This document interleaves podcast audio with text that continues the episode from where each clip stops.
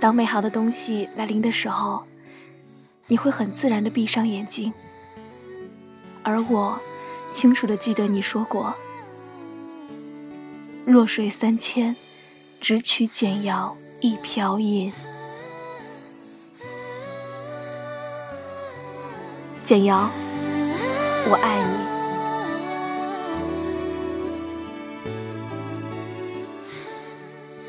文字悸动心灵，声音传递梦想。月光浮于网络电台，同您一起倾听世界的声音。听众朋友们，大家好，我是主播佳丽，欢迎收听月光浮于网络电台。喜欢我们节目的耳朵们，可以关注我们的新浪认证微博“月光浮于网络电台”，以及关注我们的公众微信“城里月光”。我相信很多朋友都看过这本超过五千万次的阅读。推理言情第一人丁墨的超人气悬爱小说，今天为大家带来的就是由编辑顾作乐策划的节目。他来了，请闭眼。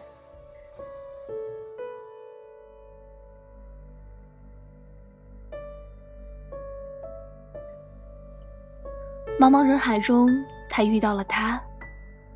两情相悦，无需承诺，不守天荒。他的孤独与冷漠，只是因为没有遇到那个人；他的孑然一身，也只是为了等待那个人。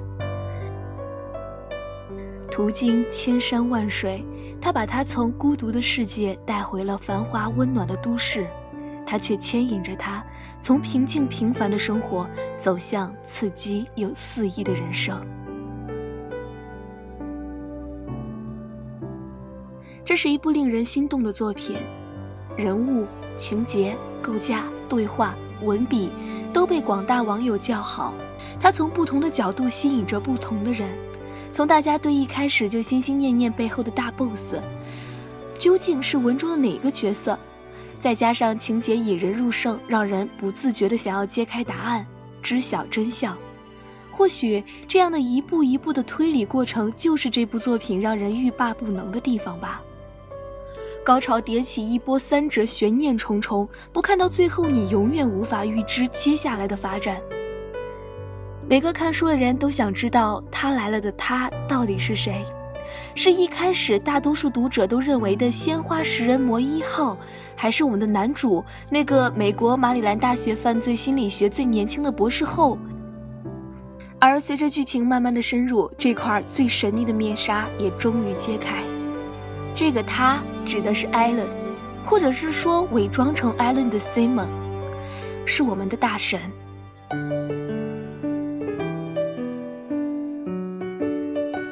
他聪明、孤傲、高智商、低情商。这个 IQ 与 EQ 完全不成正比的男人，总是那么的毒舌而又傲娇。爱吃鱼，但是技术不好又没耐心钓鱼的他，非要跟人家小女孩解释自己不怕烟花的他。送简瑶东西时别扭的他，理所当然的玩着简瑶头发时幼稚的他，简瑶生气时轻声的说：“我在哄你时，这个温柔认真的他，做心理画像简报时自信而又浑身发着光的他。”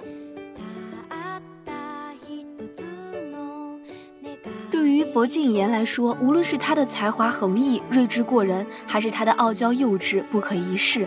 还有那些他可爱而又自恋的思维，以及高贵而又正直的人格，无一不是读者们的萌点。但是最令我动容的是，是他对简瑶那份毫无保留的纯真热烈的至死不渝的爱。一开始他根本没有意识到自己已经爱上了这个他千方百计缠回来的小助手。却已经很有排他性和前瞻性的把他吸引和占据到自己的身边了。后来，当他发现自己对简瑶一见钟情，当他意识到爱情来临的时候，意识到自己非他不可的时候，却是那么的坚定执着，用他的全部温柔而强烈的爱，为简瑶构筑了那么多甜蜜的回忆。这些回忆日后也成为支撑简瑶在地狱里活下来的强大力量。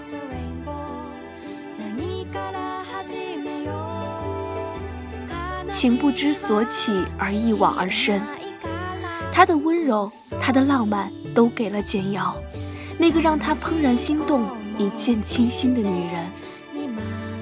印象最深的是简瑶生日时，他站在电梯口对简瑶说：“生日快乐，明年比今年更聪明。”他说：“有我在，你要防备什么？”他说：“如果知道会让你哭，我是不会让你看的。”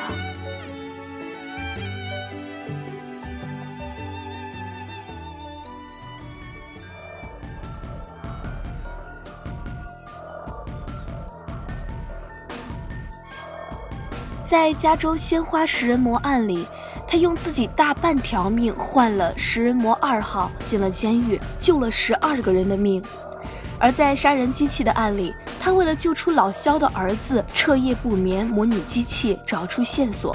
当从望远镜里望到苏北被霍小璐囚禁时的那一刻，他早就已经夺门而出。在精神病灭门案里，他赤手空拳，只身进入小巷，围堵嫌犯。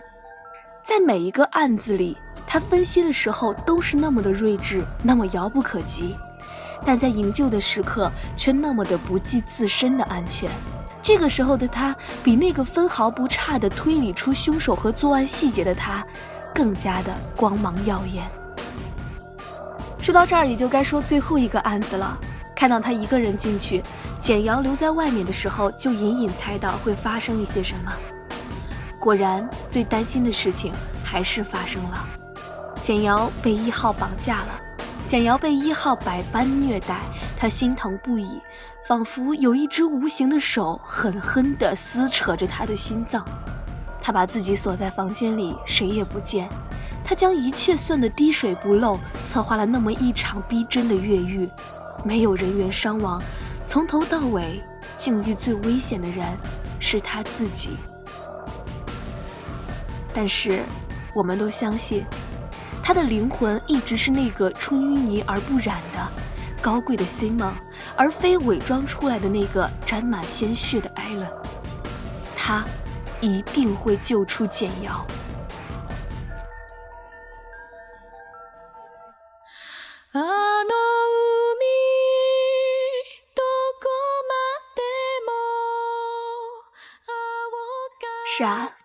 天使怎么会伤我心？简瑶在意识模糊的时候，仍然拼尽了最后一点意志，给了他线索。在那让人潸然泪下的文字里，隐藏着透露着终极变态魔头身份的秘密。在截然不同的强大伪装下，仍然能够记起两个人亲吻的细节。这种默契不需要更多的言语表达，因为他们在心灵上就是彼此的唯一。就算全世界的人不信他，他依然会给他百分之百的信任，依然会无条件的支持他，爱着他。因为，他是薄靳言呀，简瑶的薄靳言啊。那个带着凉气的夜晚，他温暖的手心带给简瑶的，不只是温暖与心动，而是无比深沉的爱。还记得那句话吗？简瑶。你是我的了，薄靳言的女人，这个身份多么的适合你！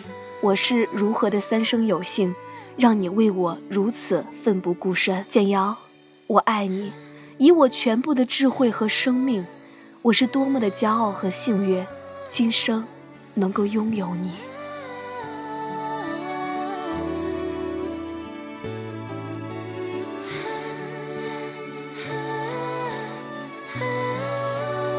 了，请闭眼，更多的是一份信任与那沉甸甸的爱。好了，今天的节目就到这里了，我们下期再见。如果你也喜欢我们节目的话，可以关注我们的新浪微博“月光浮语网络电台”，以及添加我们的公众微信“城里月光”。如果你也有喜欢的文章想要分享给佳丽的话，也可以关注佳丽的新浪微博 “lte 王佳丽”与我取得联系。好了，今天的节目就到这里了，我们下期节目再见。